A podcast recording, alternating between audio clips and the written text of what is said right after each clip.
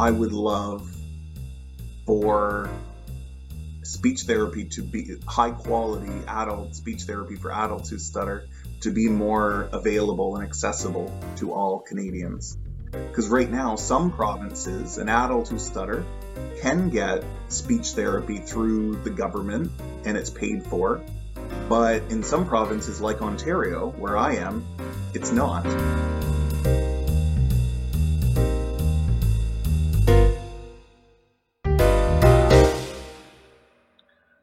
Welcome to Some Stutter Law, a podcast by the Communication Collaborative.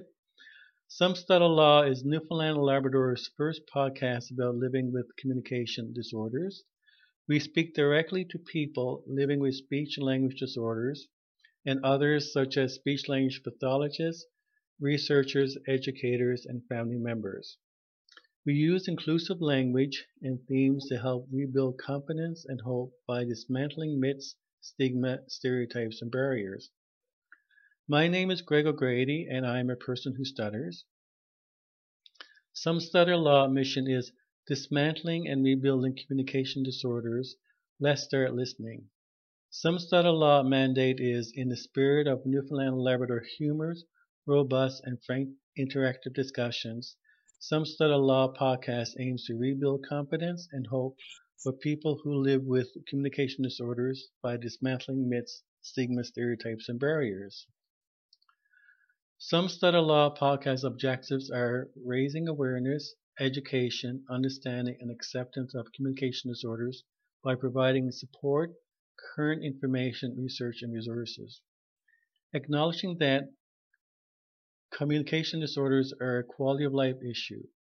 Throughout life, stuttering and other communication challenges can impact a person's life emotionally, educationally, physically, socially, and vocationally creating a safe space where guests can be themselves without fear of being judged. Today, Some Stutter Law welcomes Casey Demerix. Uh, uh, uh, Casey is a speech language pathologist and a person who stutters. Casey grew up in rural New Brunswick and went to graduate school in Halifax. He now lives in Toronto with his husband. Casey leads a stuttering support group in downtown Toronto, uh, which is currently on pause due to COVID-19 pandemic, and pre- previously served on the board of directors of the Canadian Stuttering Association. These days, Casey finds himself in a mostly fluent phase of life and looks forward to discussing his current place in the stuttering community. Wel- welcome, Casey, to Some Stutter Law. Thank you very much, Greg. Nice to be here. Uh, Casey, would you would you share you know share with you know with our listeners a little bit about uh, you know you, you know your, uh, your story as a person who stutters?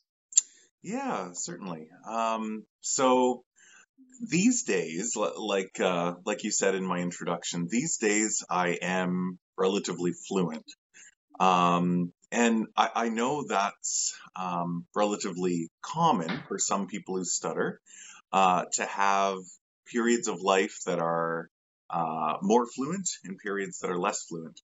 Um, the past like year or two is probably the most fluent I've ever been. Um, I've never, my stuttering has never been super severe. Um, however, I've always um, maybe not always, but but for the rule, most of my life I tried to hide it, and I was relatively successful at doing so. Even though um, I, I now know, I now believe that it's counterproductive to try to hide stuttering and try not to stutter, and that makes stuttering worse. Trying not to stutter. So I noticed that I started to stutter when I was maybe about seven years old. Um, and I could tell that I was finding it difficult to talk. But because in those instances where I would, um, where I could tell that what I was about to say wouldn't be able to come out, I just wouldn't say those things. And so nobody else, um, nobody else heard it. I would ask my mom and you know like I'd say why why can't I talk? I can't get my words out and she didn't know what I meant.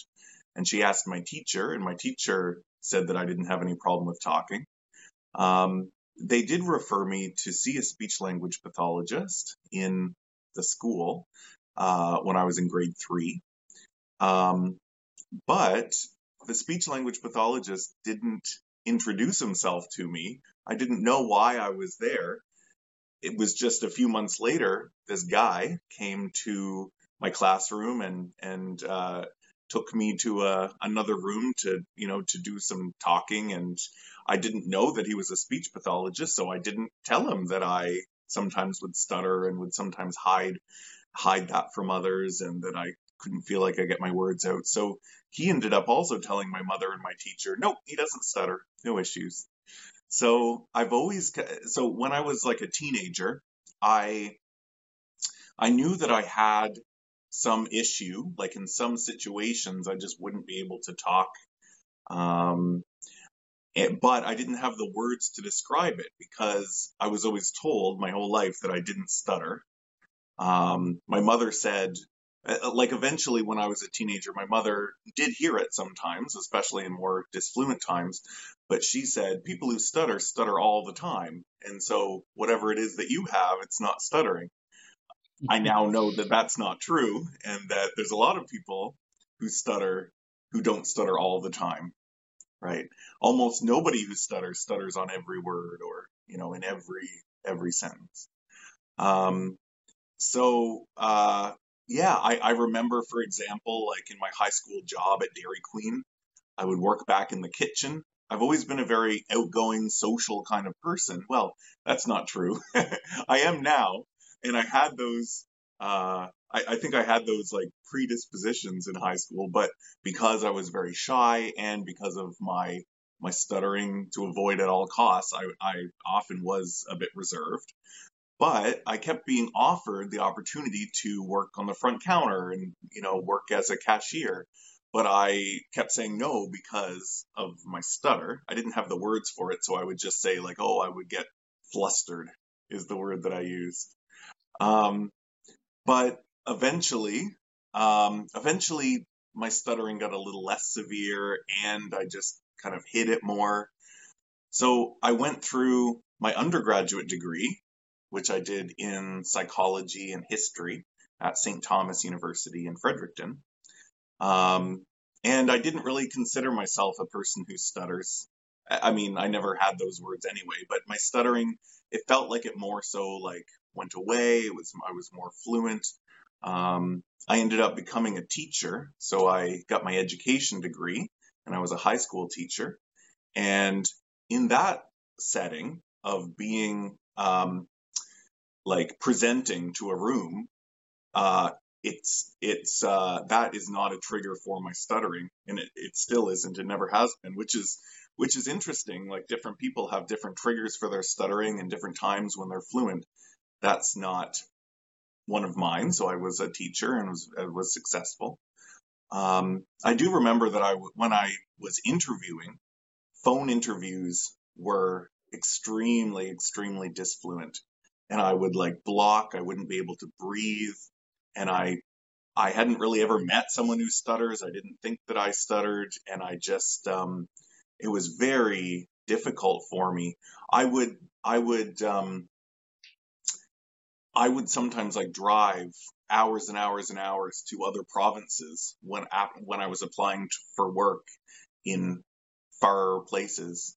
Um, I would I would lie and pretend you know, like people would offer me phone interviews, and I would say, "Oh, I'm going to happen to be in, you know, Halifax that day or wherever," and I would just drive to avoid phone interviews.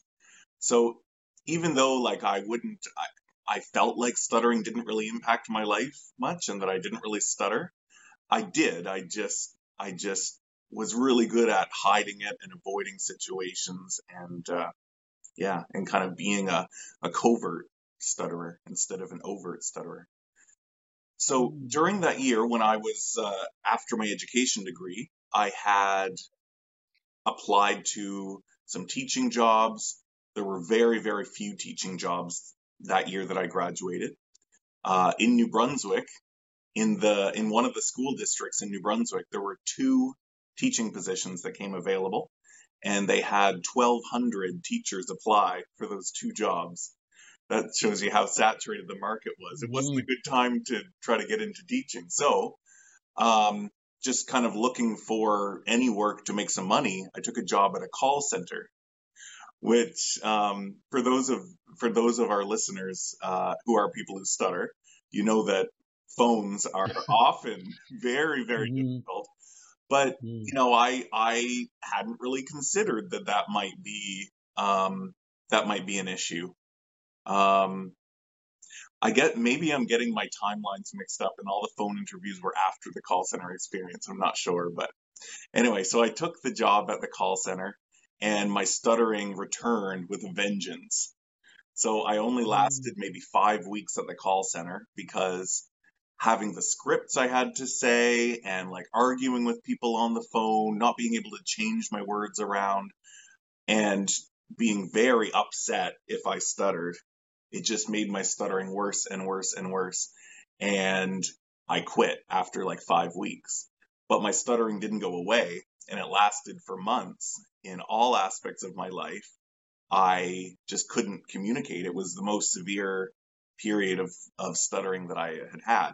Looking back, like it, it, it was probably like a moderate severity stutter. There's definitely people who, who stutter more severely, but it was impacting my life a lot. And so, and so I think it was at that time that I had the, the, uh, the, try, the interviews. I was looking for work, but I was a bit shaken, right? Like suddenly this, this stutter that I thought was more of my childhood thing was now back and I didn't know what to do about it. So I refused to do anything over the phone, like phone interviews. Um, and that's kind of when I, I kind of thought about becoming a speech language pathologist because, you know, teaching wasn't really working out because there weren't any jobs.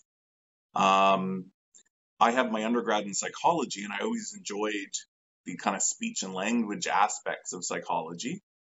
Um, and suddenly I was face to face with this communication disorder.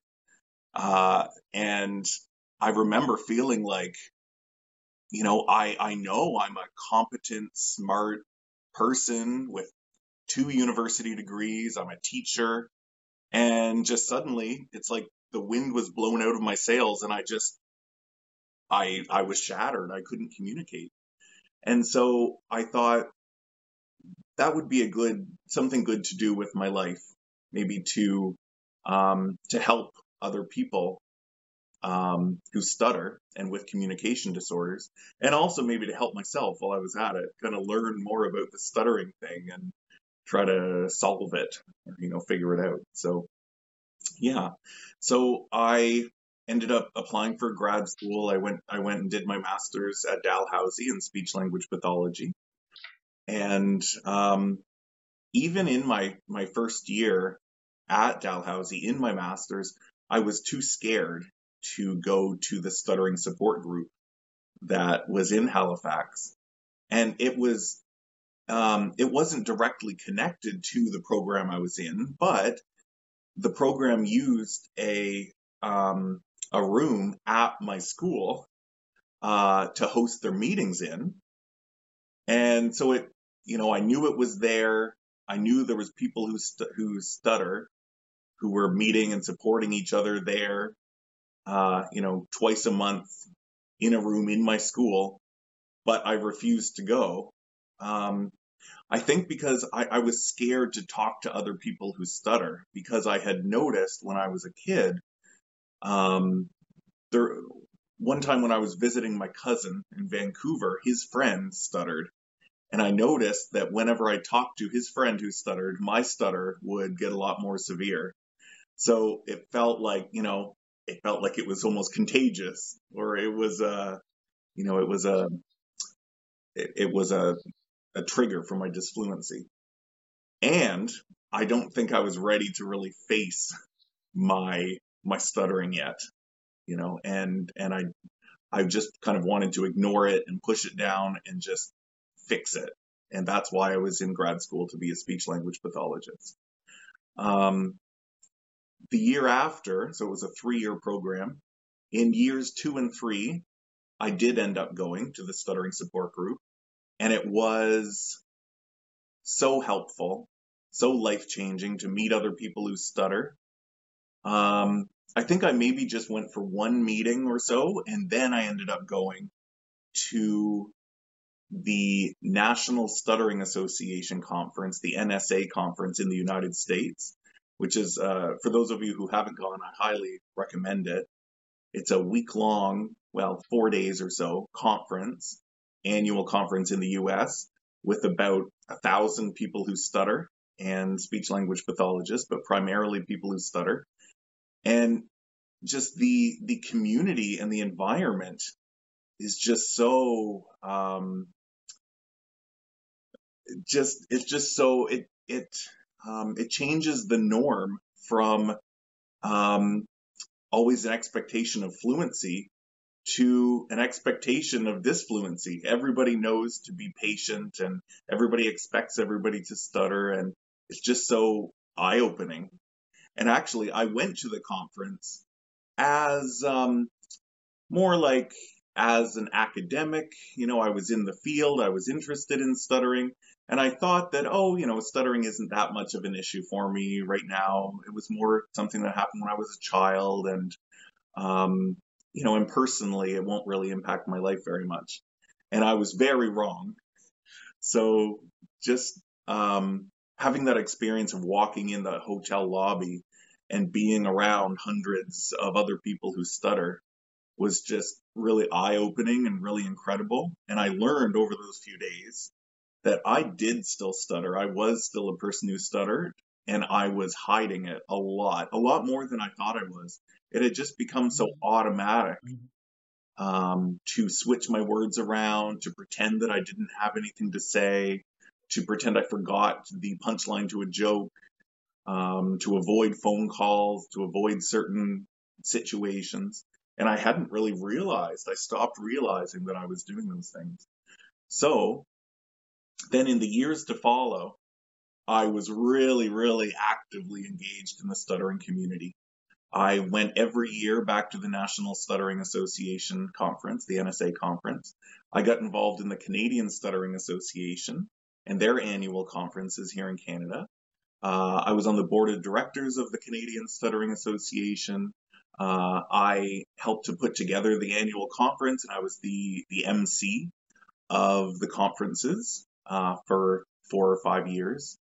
Um, I started a stuttering support group in downtown Toronto here. Um, so I was really, really actively engaged, and, and I was just so excited to to um, have the stuttering community and being this open about my stutter really helped me to become more fluent. And I was a much better communicator. I definitely did still stutter. I probably stuttered overtly more than I had before, but I wasn't scared anymore. You know, I, I was no mm-hmm. longer telling myself that being fluent was more important than anything I had to say. And that was very helpful for my, for, for how I saw myself and for how I lived my life. Um, and then we kind of get to the present where over the past couple of years, um, I think in 2019, I started the stuttering support group for uh, in in Toronto, and to kind of focus on that, and because because I'd been on the board of directors for five years, I stepped down from the board to give a chance for other people to kind of take those responsibilities and have those opportunities. But then COVID hit, and so I we put our support group on pause in Toronto. There was an opportunity to do it online, but I wasn't really interested in that. I don't, I, which is funny because I'm doing this interview online, but I'm, I'm not, I'm not, I don't know. I don't, I don't like leading online support groups. I just not something that I was interested in. I think they're great, and other people uh, are interested in them, which is wonderful, and uh, are able to lead them. But so I've kind of stepped away from my involvement in the stuttering community for a variety of reasons, but also due to the pandemic. And I found myself in a lot more of a fluent place. So now um, yeah, I don't really know where I fit in the stuttering community. So, Greg, when you um, uh, when when Greg contacted me to ask if I wanted to do the podcast, uh, I originally said no for a, a, variety of reasons. First of all, I am a little busy right now because I just started a new job a couple of months ago at a hospital. So that was that was my reason, but maybe that was a bit of an excuse.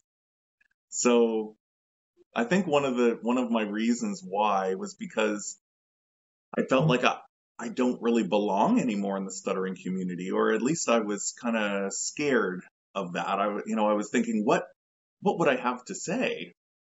Um, you know, I, I've done interviews on podcasts before, and I've, I've said things before. I'm like, do I have anything new or interesting to add? And you know, would would people looking for for what I have to say about stuttering are they expecting the the Casey from 2016, 2017, who was, you know, super engaged and involved in the stuttering community. I was, I was stuttering overtly. I was kind of rah rah stuttering. And now I'm in a point where stuttering isn't having a direct impact on my life as much anymore. And I've kind of stepped back from my involvement in the stuttering community. And uh, I'm at kind of an interesting, odd place with how I feel about myself as a person who stutters. I don't really know how to view it all anymore. And uh, I was talking with some of my friends in the stuttering community. Um, I've made lifelong friends, especially through the through my work with the Canadian Stuttering Association and the, and the NSA in the United States. Mm. Um, and they, they you know they said well this is a this is a really good topic that maybe doesn't get talked about a lot in the stuttering community on these podcasts that people do go through fluctuations of fluency throughout their life and there are people who kind of are really excited and involved and engaged in the stuttering community at one point in their life but then kind of step back and and uh, have a period of fluency and kind of wonder where they fit in anymore. I know that was a long answer, like a 25 minute answer, but uh, a lot of things I had to get out, I guess. But yeah, so oh, okay. yeah, yeah, go ahead. Okay, great. And uh, well, well, Casey, uh, you know, like, uh, uh, you know, I'm so pleased that you, re, you know, reconsider do, uh, do, doing this podcast. I'm really pleased. You know. Yeah. So, so yeah. Casey, yeah. So, so yeah, it's interesting you know, having a person like you who stutters as well as as a, a person who stutters also a speech language pathologist. So, so Casey, like, uh, in you know, like uh, if if you put on your speech SLP hat, is is, is success for a person who stutters, uh, like over, overcoming stuttering or living with stuttering? You know, what what would you classify as success? success?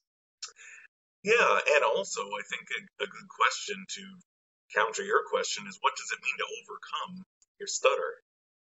Right? So um, I think I think all of those words, living with your stutter, overcoming your stutter, managing your stutter, I think I see those as kind of all the same the same thing. I know some people use the term like I've overcome my stutter, meaning that they don't stutter anymore. I think that that rarely actually happens, or at least maybe it's misunderstood.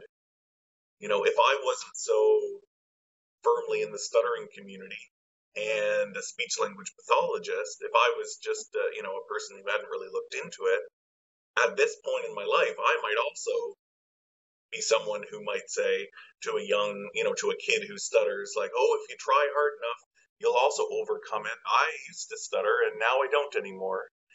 Whereas I know that that's not the case. Sometimes I still do kind of get that sticky feeling in my voice. Um, the other day, actually, I did I did stutter a bit, um, and it you know people noticed. I, I do still stutter.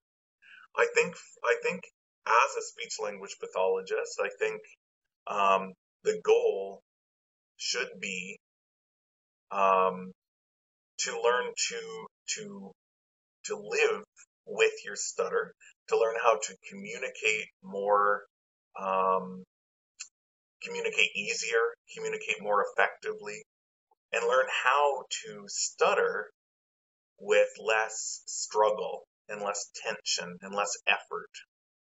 And learn to desensitize yourself to your stutter so that you're you don't have that emotional reaction to your stutter and you don't tense up and you're not scared to stutter.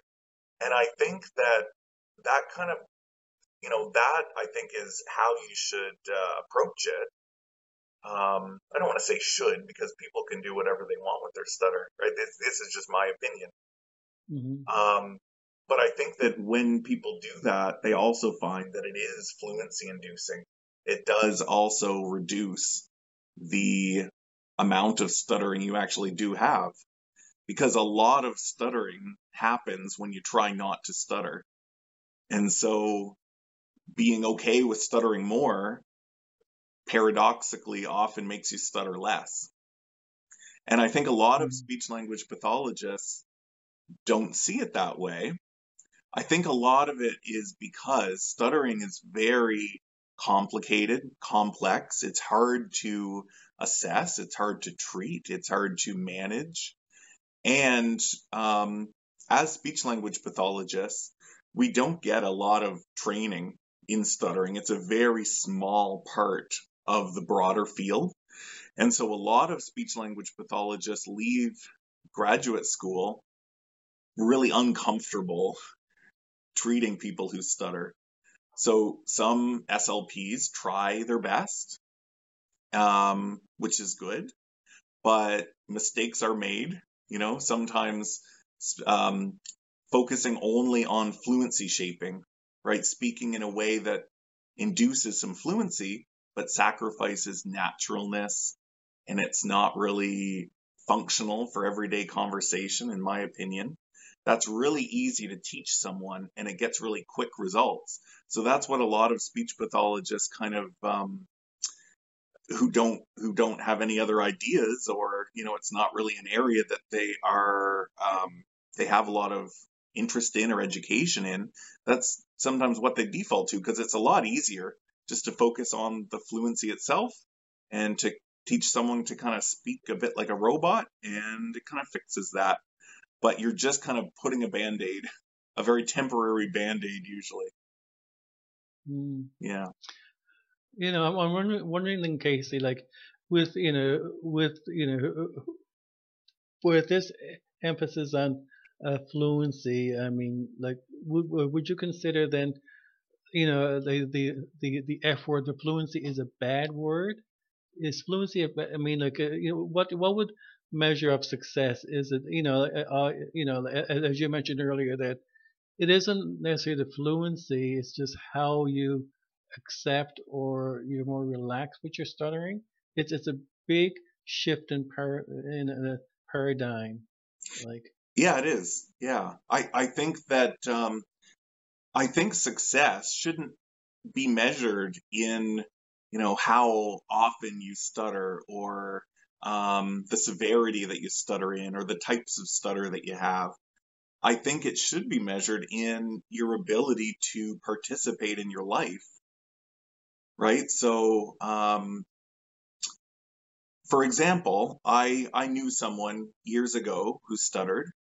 Um, she was, she stuttered very covertly. So that means that, you know, most people wouldn't be able to tell that she stuttered. Um, but it impacted her life significantly. Um, she would often call into work sick if she knew that she had, you know, a hard phone call that day or, you know, she would, and she would, it, it like impacted and determined almost every aspect of her life. Whereas, you know, and, and by most conventional measures, even from speech language pathologists, her severity would have been quite mild. Whereas I also have known people who stutter very overtly. It's very obvious that they're a person who stutters. It takes them extra time, but they say whatever they want. They do whatever they want. They don't let it impact their life. Um, and so by fluency measures, they would have a very severe fluency disorder. But I would say that their impact on their life was very minimal. So, you know, I would say that that would more so be the goal. I mean, the, those two examples are kind of at the extremes, and oftentimes one of the ways to have stuttering have less of an impact on someone's life is to, uh, you know, through whatever method to reduce the uh, the the severity, the frequency, you know, how how much they're struggling, etc. And that is one aspect of it. But I think there's a whole lot of other aspects.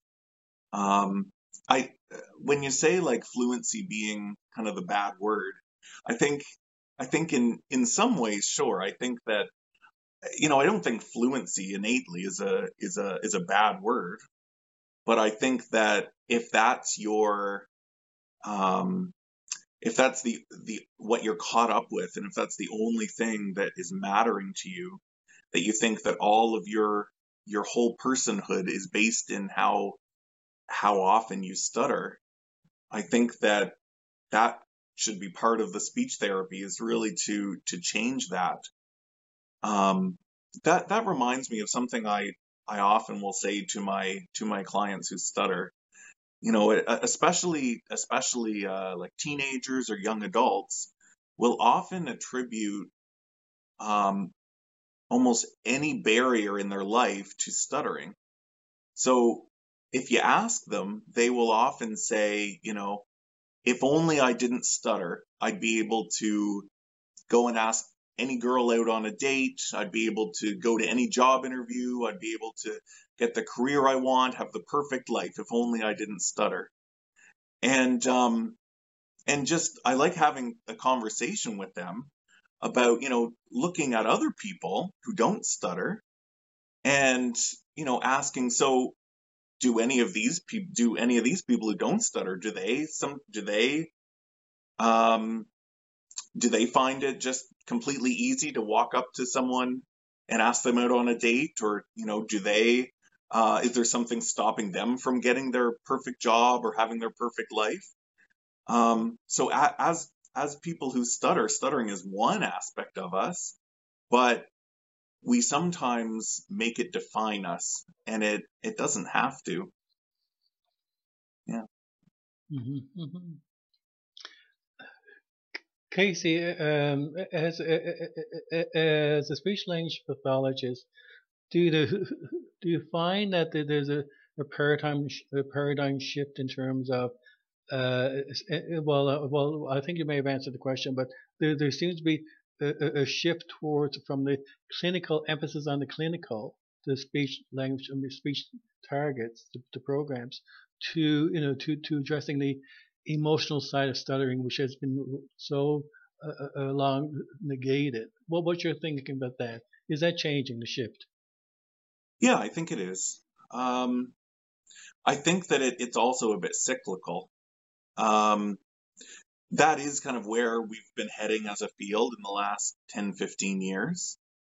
Um, away from just the pure, um, you know, meet these speech targets and that will that's what we're going to work on into more of a holistic approach looking at like you said the emotions but also looking at the at the non speech aspects of the communication so things like situational avoidance things like your reaction to your stuttering how you see yourself as a communicator um, and you know your your body language, your eye contact. Um, yeah, the, I and and about moving away from um, speaking, uh, moving away from like the actual speech therapy, moving from always just speaking more fluently to stuttering more fluently. So learning a an, an easier way to stutter. Learning that uh, if you're going to stutter anyway, you might as well stutter on your terms, with you in control, with less struggle, with less effort, with less tension. Um, and but I think it, it's a bit cyclical because back in like the 1960s, this stuttering modification, which is what we call it, like changing the way that you stutter and seeing your stutter differently and focusing more on the emotional side, that was that was kind of in vogue eh, in the profession in the in the 1960s as well. Um, and then you know, as many professions and industries and schools of thought things kind of you know new ideas come up new new hot topics in research um, and students get trained differently and people think about it differently and talk about it differently. And it, it moved to more of a of a fluency based and now it's kind of you know the pendulum is swinging back in the other direction. So i i think that you know hopefully we will get to uh, like a middle ground where speech language pathologists sure are comfortable and able to do the fluency modification the, the, fluency shaping therapy. So that is the uh, the speech targets to elicit fluency. So like um, easy onset and gentle start and smooth blending and light touches and every program does similar things with different names um, so those things do have a place but in a in a broader context of therapy that I think that more and more speech pathologists are um, becoming more comfortable with, are being trained in, are being made aware of. I think a lot of it is because of more of the stuttering community standing up and having support organizations um, and you know, telling the speech pathology community, you know, hey, you're, you are, some of the things you're doing are harmful to us, and there's other ways that you could be helping us a lot more. And I think that as a profession, we are trying to, um, to do that more. I think that a lot more work still has to be done. Of course, we still have a long ways to go. And a lot of speech language pathologists who work with people who stutter mostly only work with children and have comfort working with children because very few adults who stutter see speech language pathologists for a variety of reasons. Um, you know, either oftentimes it they feel maybe shame, they feel like they don't want to try to address and work on this this thing that they've been trying to fight against their whole life that you know it, it's a very emotional complex relationship that adults have with their stutter. Adults often have found ways to navigate life with their stutter and it might not be the healthiest of of uh, coping strategies. Sometimes it makes communication counterproductive like i was doing like pretending i didn't have anything to say or changing my words around or driving for hours and hours instead of making phone calls. Um, those are some strategies that adults use sometimes, uh, but they are counterproductive. Um, but so, and also because of government funding, oftentimes kids can get speech therapy and it's covered through the schools, through like preschool clinics, things like that. But oftentimes adults who stutter you know, they might have with their workplace insurance, they might have a few hundred dollars of, of insurance to cover maybe two or three sessions a year with a speech pathologist, which won't really do much most of the time, um, or like paying out of pocket. So, all of this basically to say we have a lot more work to do, and a lot of speech language pathologists have no experience working with adults who stutter. Um, so, we have a long ways to go. Yeah. Mm-hmm. you know, uh, Casey, uh, recent research in indicates the you know the uh, greatest predictor of psych, uh, psychological distress in adults who stutter is, is is the degree to which they conceal their stuttering, not the severity of their stuttering. It's, it's concealment.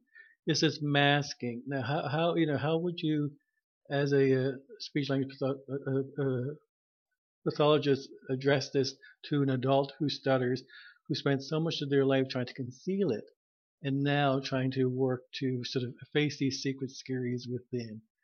You know, and I mean, this is you know this is a, a huge uh, area to for SLP to deal with. Yeah, for sure. Um, and I'm I'm not familiar with with that particular research. Can you clarify? Are, is the research finding that like that um, adults who conceal better are have better psychological um, management? Oh no, no, no, the other way around. More, know, more the other way around because I mean they're they're trying to pass as fluent. Yes. As fluent. Yeah. And there's so much psychological distress and unfortunately, it, it, as you, you, mentioned earlier as well, it, it really works against one's, uh, uh, you know, the quality of life, developing sense of identity, individuality. So, how would you address something like that when there's such a, history there of concealment? Yeah, I agree. so, I, I think I would I would meet my I would meet the person where they are. So you know, if they if they are sitting in front of me as my client, there's a reason why they're there. Right? So they're open to something. That's actually another reason why I why speech therapy with adults is different than kids because sometimes kids in school are kind of forced by the system, by their teacher, by their parents to have therapy even if they don't want it. But if an adult is sitting in front of you uh, they want to make, they want to change something about their stutter. They're looking for something, right? I wouldn't, I wouldn't just go up to someone on the street who who is hiding their stuttering and try to convince them that oh, research shows, you know, you're having a more difficult time psychologically because of this, right? So, I think I think starting with someone's goals, right? So, you know, let's say at, at an extreme example, if someone, if my client said, Hey, you know, I, I stutter and I'm, I'm really good at hiding it most of the time, but I want you to help me try to hide it the rest of the time. Right. Mm-hmm. So, um, so yeah, and, and that is a lot of where, where clients are coming from. You know, most, most people, they, they think that their goal is to stutter less and just, Hey, help me get rid of my stutter. And so I you know, the first few sessions are just a lot about having the person explore and figure out, you know, how they're reacting to their stutter and why they want to stutter less. You know, is it, um, is it to be able to say the things they want to say? And if so, then do they want to try to try to hide it and avoid words and, and all of that.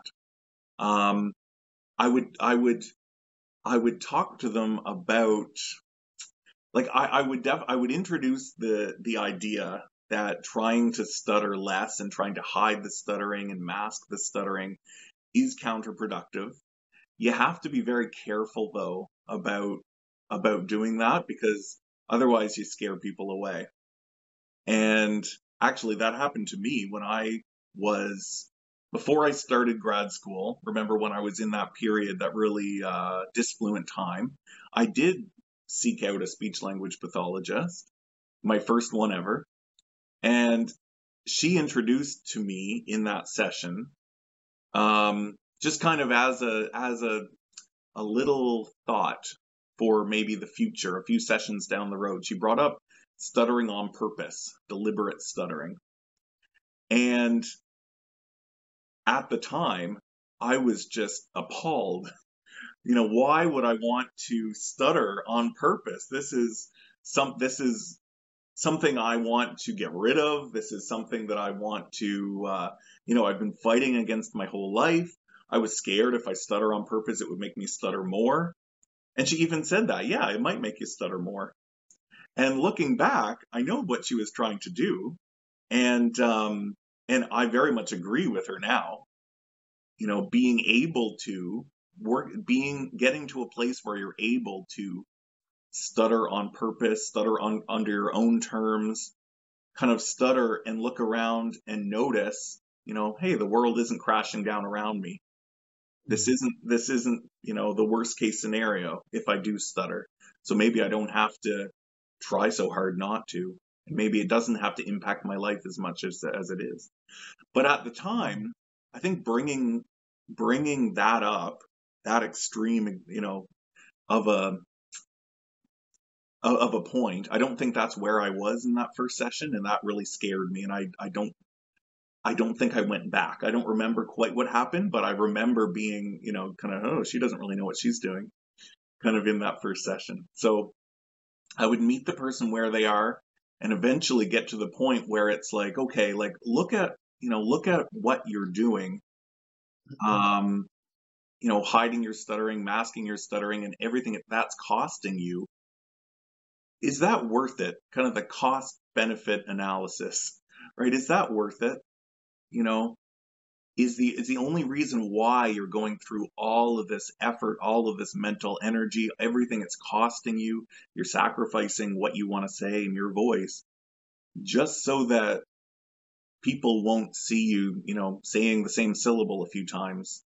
You know if if you learned if you learned how to stutter in a different way or you know we can get you to a place where you are stuttering easier um, having it more under your control kind of you know coming coming to those putting those seeds of thought in in someone's head over a few sessions i think is how i would how i would manage that.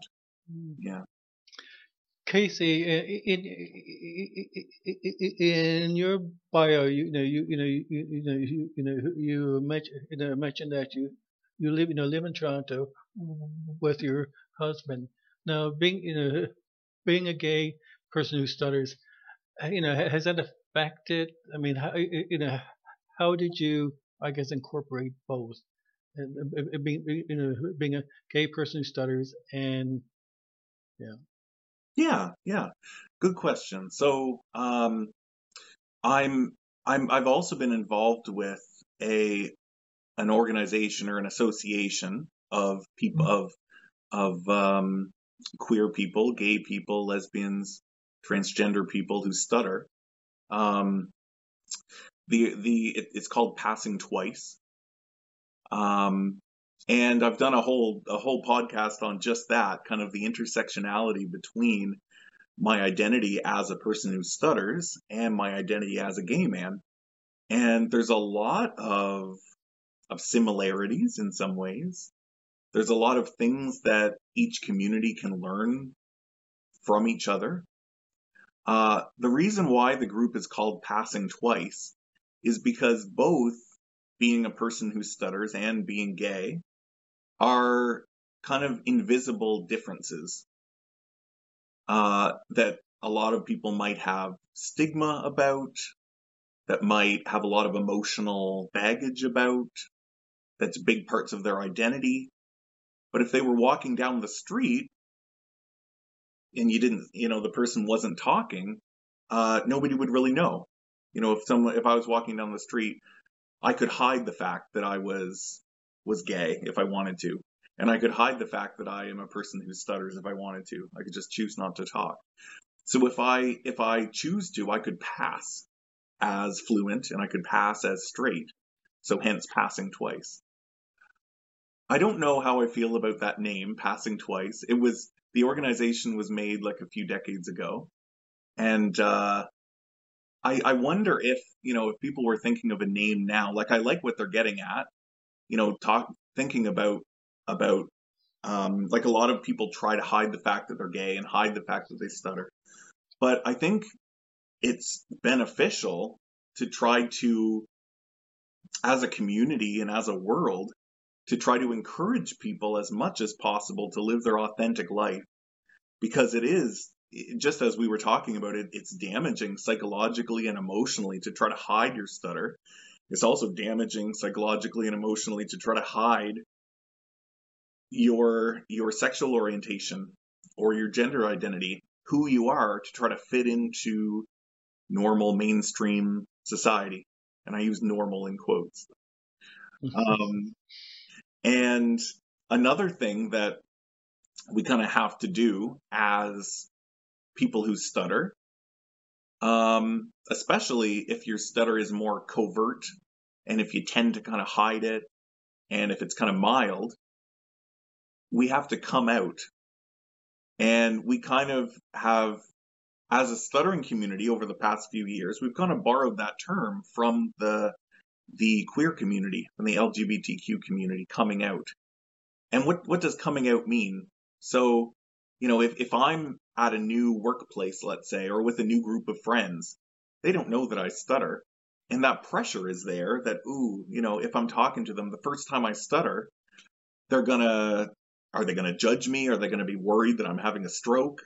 Are they, um, you know, what are they gonna think of me? Are they gonna laugh? Are they gonna be nervous? Should I tell them now that I am a person who, who stutters to, to, um, to try to, try to prevent that awkward situation and to to take the pressure off of me, and so which would also lead to me being more fluent, maybe. Um, so coming out, and it's also interesting that you know people talk about in in the LGBTQ community, you talk about coming out, your coming out story. When did you come out as a one time event? But it's not. It's not your whole life. Whenever you meet new people or start a new job or you know move to a new place, everyone assumes you're straight unless you say otherwise unless you live your life otherwise.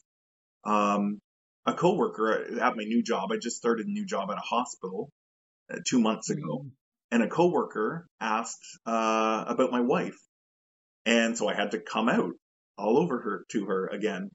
You know, and it's just kind of awkward sometimes, right? So I, I said, I kind of bungled my answer a little bit. I'm like, actually, or, or no, she said, she said, oh, tell me about your girlfriend. And I was like, actually, I'm married to a man. like there was a better way I could have said that, I'm sure. But um, but in, in the same way, you kind of have to come out to everyone new as a person who stutters, or you know, live your life in a way where you're just okay with being a person who stutters, even if the person knows or not. And that's also where the stuttering on purpose might come into play a little bit. But yeah, mm-hmm. so so being a person who stutters and being gay, it's a really interesting identity um, intersectionality.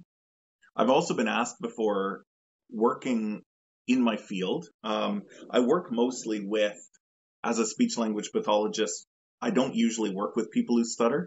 I do occasionally, but my main job is working with older adults um, who've had a stroke or who have Parkinson's or who have dementia. So I primarily work with people like in their 80s and 90s.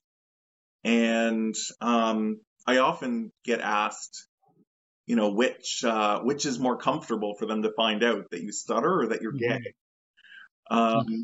And uh, and and yeah, it's interesting because so a, as part of my journey with my stuttering, I try to be very open to my clients about the fact that I stutter when my stuttering was more severe, I would tell all my clients when I called them to schedule their visit, I would say something like, Oh, and I just wanted to let you know I'm a person who stutters, so my speech might be a bit choppy sometimes. It just makes me feel more comfortable to let you know. I would say something like that. So I'd be more open about stuttering. But then, you know, if you're sitting, I used to go to people's homes to work with them in their homes. So if you're sitting there, you know, in the in a living room with a new client you know, and they're both in their 80s and and they ask, you know, like, "Oh, are you married?" or you know, they ask about your personal life. Um, it's not always that comfortable to be very open and and proud about being gay because I don't know how they're going to react. I don't know what their mm-hmm. opinions are on that. I don't know how it might then impact our future professional dynamic. You know, if they'd be uncomfortable having me in their home. I don't know. So I found that I was I tried not to like hide it, hide it, but I I found it a lot easier to be open about being a person who stutters at work with with clients like that. But it's funny because in my personal life, most of my social life are with other queer people, other gay people in the queer community. I was part of a gay dodgeball league. So a lot of my friends are gay, but I, t- in my personal life, sometimes I find it hard to be open about the fact that I stutter. And I find myself kind of slipping back into trying to hide my stutter and just, you know, mm. and, and it's even, it's even more complicated right now because I, to, you know, for all intents and purposes, I don't really stutter at this point in my life. I am still a person who stutters. I do sometimes. I will again, I'm sure, but you know, it really just doesn't come up. So I have friends who probably don't know that I stutter, but they all know that I'm gay. Mm-hmm. So it, yeah, it is quite an interesting uh, dynamic between the two. That was a good question. Mm-hmm. Yeah. Mm-hmm. Now I know, like I, I I'm also wondering, uh, Casey, if if if a uh, uh, if if an LGBTQ plus individual that stutters uh, decides to go to a speech therapist to to to seek treatment, when do you think it's you know, is is it a fine line? When do you tell a speech therapist that I'm also LGBT plus, or do you deal with the uh, the actual stutter first? When is best to be open and honest about everything? Is it wise to put everything on the table at first meeting? Well, what's, what's your sense? I think there's probably different opinions about this, but my opinion is that I would want to go to any, you know, any healthcare provider that I was going to, or any any service of any sort that I was going to. I would want them to know that I was gay right from the first. Because if they have an issue with that, if they have a problem with that, then I should just go find another, you know, another speech therapist or another, you know, lawyer or accountant or house cleaner or dentist or whoever you know, most of the time, like, you know, I don't walk into my dentist's office like, I'm gay. How do you feel about that? You know, I don't really feel it's necessary, but, but like, you know, if, if you're, if you're going to be talking, if you're going to be getting into st- speech therapy about, about, uh, stuttering with someone, you're going to be having some pretty deep, emotional, vulnerable conversations and your personal life and your personal relationships with people are going to come up. And so needing to be kind of thinking that in the back of your mind, like not mentioning the types of people that you go on dates with or who you're in a relationship with, um, you don't need to be thinking about that. So I would just, sure, I would just ask or bring it up in the first visit personally. And, uh, yeah, if, you know, if they seem kind of uneasy about that or if if you know if you feel kind of uneasy about how they respond to that, then I would just find someone else. That that's kind of mm-hmm. that's my opinion. I know that I know that living in Toronto though, that's you know I might have the luxury of saying that because you know there's there's hundreds of speech therapists and hundreds of service providers where if you're in like a more rural or remote community there might only be a couple who you have to choose from so i might have a different answer in that case it would all depend but um, Mm-hmm. But yeah, uh, going through speech therapy for stuttering, you have to, you know, you have to have a bit of that. There's a bit of a relationship, a trust relationship. And actually, the research shows that one of the very biggest factors of whether speech therapy will be effective and help reach your goals is the relationship between the therapist and the client. So it the research shows it doesn't matter as much exactly what the therapist does and you know ex- what specific methods the therapist uses. It matters more um, you know how comfortable and how vulnerable the client feels like they can get, how much they trust each other, how, um, you know how how that relationship is is built if they're willing to um, you know, to to um, to go out on a limb and try things that are uncomfortable, like stuttering on purpose, for example, right? Yeah. So, yeah, I think in that relationship, you probably should you probably should put your cards on the table pretty early. Mm-hmm, mm-hmm. When you know when a, person who stutters, or you know, go, goes for the initial assessment with a speech language pathologist. The person who stutters is, is very vulnerable. So how you know like uh, and and and I'm assuming that many people who stutter you know are you know you know aren't aware that you know that you know uh, uh that they have a right to interview the the speech language pathologist just to find this fit. What you know what advice would you give a person who stutters to to um, to feel confident enough to say, you know, this, you know, to ask these questions. Because I mean, you're right. Because if they're entering a, a client therapist relationship, and there has to be a definite fit. And if somebody, speech, a person stutters feels that they're not comfortable asking these forthright questions, what advice would you give? Yeah, that's a really good that's a really good question. I don't know that there's like one right answer to that. It's a really good discussion, though. You, I could have forever about that. Yeah. Um, I think I think the first thing that I would say is uh, is yeah when when someone is looking when a person who stutters is looking to find uh, a speech language pathologist, just know that different speech language that speech language pathology is extremely extremely broad and, you know, so not all speech pathologists are created equal in, you know, when it comes to each topic. So just because you find a speech language pathologist who's willing to to see you and hey, they fit with my schedule and great, I'm going to go see them and this is what speech therapy will be like for people who stutter. Um, they might have very very little experience with working with people who stutter. Or they might be, you know, they might have devoted their life to helping people who stutter and be an amazing speech language pathologist, but maybe they don't have any experience working with some other population, right? So, especially for people who stutter, I think it's really important to do your research. Um, to find a speech language pathologist who is is comfortable and competent in the type of speech therapy that you would want.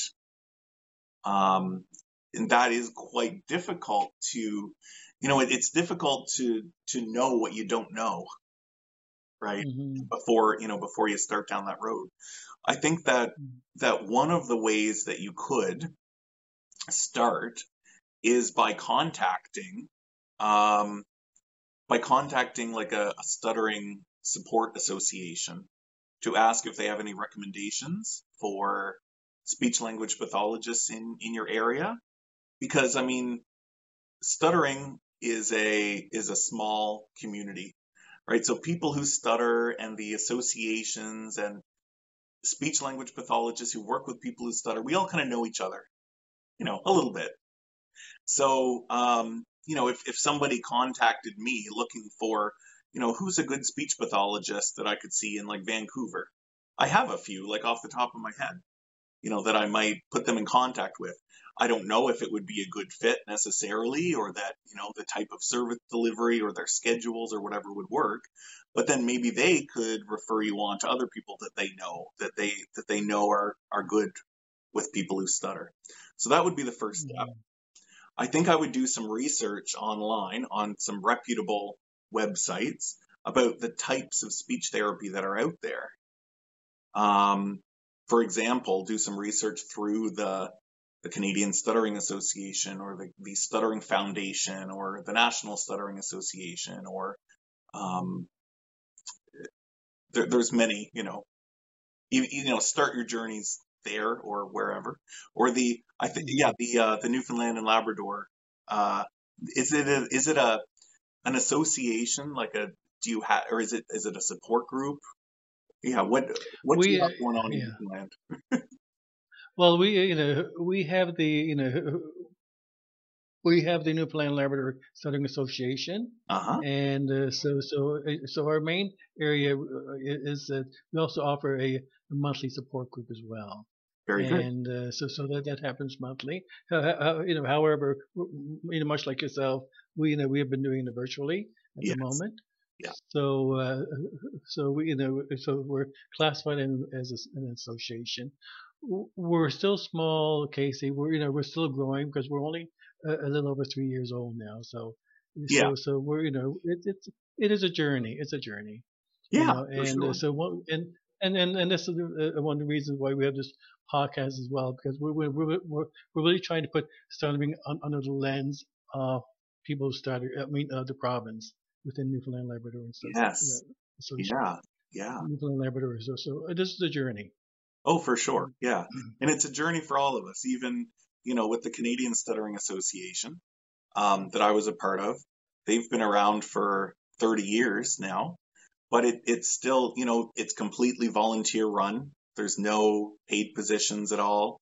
Uh, it's still very small. It's you know they're they're trying we they are trying to branch out and become more Canada wide, which is their mandate. hmm But you know just because of how you know just because of factors that you'd imagine, there's like pockets over the country. A lot in hmm Toronto, for example, where um, you know most of the uh, most of the people involved are within these little pockets, and there's areas of the country that you know that uh, that aren't well served that still need a lot of growth hmm into them. Yeah. So hmm yeah. So so I I would say like using those resources, you know, using associations in your area, doing some research, you know, asking around to find a speech language pathologist that that clicks with you, you know, that that seems to that you seem to have a good rapport with, and who knows what they're doing when it comes to to hmm stuttering. So even like asking the speech language pathologist, you know, what um, you know, do you often work with people who stutter?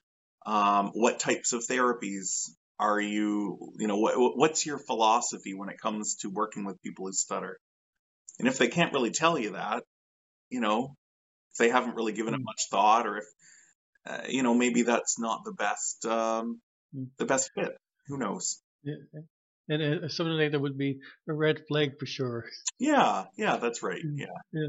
It- It's interesting, Casey, because you know, uh, uh, you know, uh, based on you know some of the podcasts we've had with some some speech language pathologists, I, still find it surprising when you know uh, uh, uh, uh, when SLPs can are, are not uh, permitted to say that yes, I specialize in stuttering. Yeah, Uh, no, you we, know, we can't do that. yeah, we can't no, specialize because um yeah, it, it, it's one of the so we're we're regulated. We're regulated by the government, by our our regulatory college to help protect the public, right? So, you know, so Joe Schmo down the street can't just call himself a speech language pathologist. In order to call yourself a speech language pathologist legally, you need to be a member of the regulatory college, and there are certain rules that the regulatory college make you follow to help protect the public, which makes sense. And so, for example, in the United States, they do have specialists, official specialists in certain areas. For example, in stuttering and other fluency disorders. Um, and you have to meet certain standards. You have to have certain additional training. You have to have a certain number of hours working with with patients who stutter, clients who stutter. Um, you have to, you know, um, you have to show that you know what you're doing with people who stutter. mm, In Canada, we don't have those uh, those like specialties. They are working on them though. It's kind of in the works. Um, and actually, maybe they are starting to be in place just the past year or so. I'm not sure, but I'm kind of noticing kind of um, communications about those things kind of starting up. I'm I don't know mm, anything more beyond that, but other people probably would know that. But yeah, because of that, you know, they don't want people saying that they specialize in stuttering when that's just their opinion, right? So they so we're not allowed to to say that. So kind of a way around it that people, you know, people will say that they have a special interest in stuttering, for example. Um, you know, that's kind of what some people will say, but take that with a mhm, grain of salt. You know, just because someone says that they, if someone does tell you that they specialize in a certain area, it's like, well, you know, that, I mean, it's just whatever criteria they want to, to impose upon themselves for that. So, yeah, mhm. yeah. Well, uh, uh, uh, Casey, you know, uh, not to hold you up more, but you know, just you know, ju- ju- ju- you know, just one last question: Where do you, do you envision speech therapy going down the road? I mean, uh, in Oh, terms of like in the, the terms of what, approach, sorry? the the the approach, you know, what what you Hmm. know, uh, things are changing so much, but uh, you know, you know, where do you hope or foresee speech therapy going? Yeah. Um, hope and what I hope and what I foresee are probably different, to be honest. So I would, I would hope and I would love for graduate students in, in master's programs becoming speech language pathologists to have a lot more training in working with people who stutter. Um, to have it mandatory that they speak with people who stutter in a non like about their experiences like non-clinically. Um, so I, would like a lot more training and education and more support for speech language pathologists to learn. Um, i would hope that more speech language pathologists practice where the current evidence and research is kind of is going and showing us that um, that just focusing on fluency itself in isolation is um, is not very effective. It's easier, but it's not very effective, and it can be damaging. Right? If you if you just focus on fluency and being fluent is the is the one and only goal or the primary goal of your therapy. First of all, you're just you're reinforcing what the person has already been telling themselves their whole life being fluent is the only thing that matters, that to be fluent at all costs. And, um, and I think that to be effective communicators and what people are looking for are, you know, challenging those assumptions that fluency is extremely important and is the, you know, stuttering, stuttering, uh, less at any cost, even sacrificing naturalness is, uh, is the only way that it can be managed. I think that, that that's can be damaging. So I would hope that, you know, people have a, that speech pathologists will have a more balanced approach. I do see it going more in that direction, probably not as fast as I would hope. And I would love for speech therapy to be high quality adult speech therapy for adults who stutter to be more available and accessible to all Canadians. Because right now, some provinces, an adult who stutter can get speech therapy through the government and it's paid for. But in some provinces like Ontario, where I am, it's not. So there's a bit of mm-hmm. like a patchwork funding funding for speech therapy through the government in Ontario, where if you're a, if you're a child, your speech therapy is covered. If you're an adult, you can often get speech therapy for, you know, specific things. For example, if you, you know, if you get in a car accident and have a brain injury, or if you've had a stroke and you have aphasia, or, you know, if you're looking for, um, if you have like developmental, um, delays and intellectual disorders from childhood and you need speech therapy still as an adult, that's often covered. But but for stuttering and other adults with others, you know, in other situations, fall through the cracks. Um, and I think that that limit to access is also something that really, as a profession and as people who stutter, we should advocate for for more access, better quality speech therapy. And also, it would be nice, like the, the work that that support organizations are doing, that the, the stuttering community is doing as well is I think um, doing such great work and really improving the lives of people who stutter, like this podcast today. And it would be nice if there was some government funding for that as well. Because mm, almost definitely. all of this, basically all of this, any of, you know, anything in all of these organizations is all just volunteers and people just, you know, wanting to give back to the community, wanting to make a difference and help people and it's just incredible what what we've been able to do. But we could just do so much more, you know, if uh, if we were able to, you know, yeah. Okay. Well, uh, Casey, thanks again for you know uh, you know uh, c- c- c- coming on this uh, this podcast, and uh, you know we you know we you know we you know we all learn from you know listening you know uh, uh, listening to others lived uh, lived experience. We really yeah. do. So, yeah. thanks again. Thank you very Casey. much, Greg. Very good. Okay. All right. Take, take care. care. Some Stutterla is hosted by Greg O'Grady. It is produced, recorded, and edited by Paul De Decker, as well as Luca Dini, who, by the way, wrote this jazzy theme music. Leah Bugden and Alicia Megison command our pages on Instagram and TikTok. You can listen to or subscribe to this podcast on Apple Podcasts, Google Podcasts, Anchor, and Spotify. Video versions of each episode are found on our YouTube page. Some Stutterla is a production of the Communication Collaborative.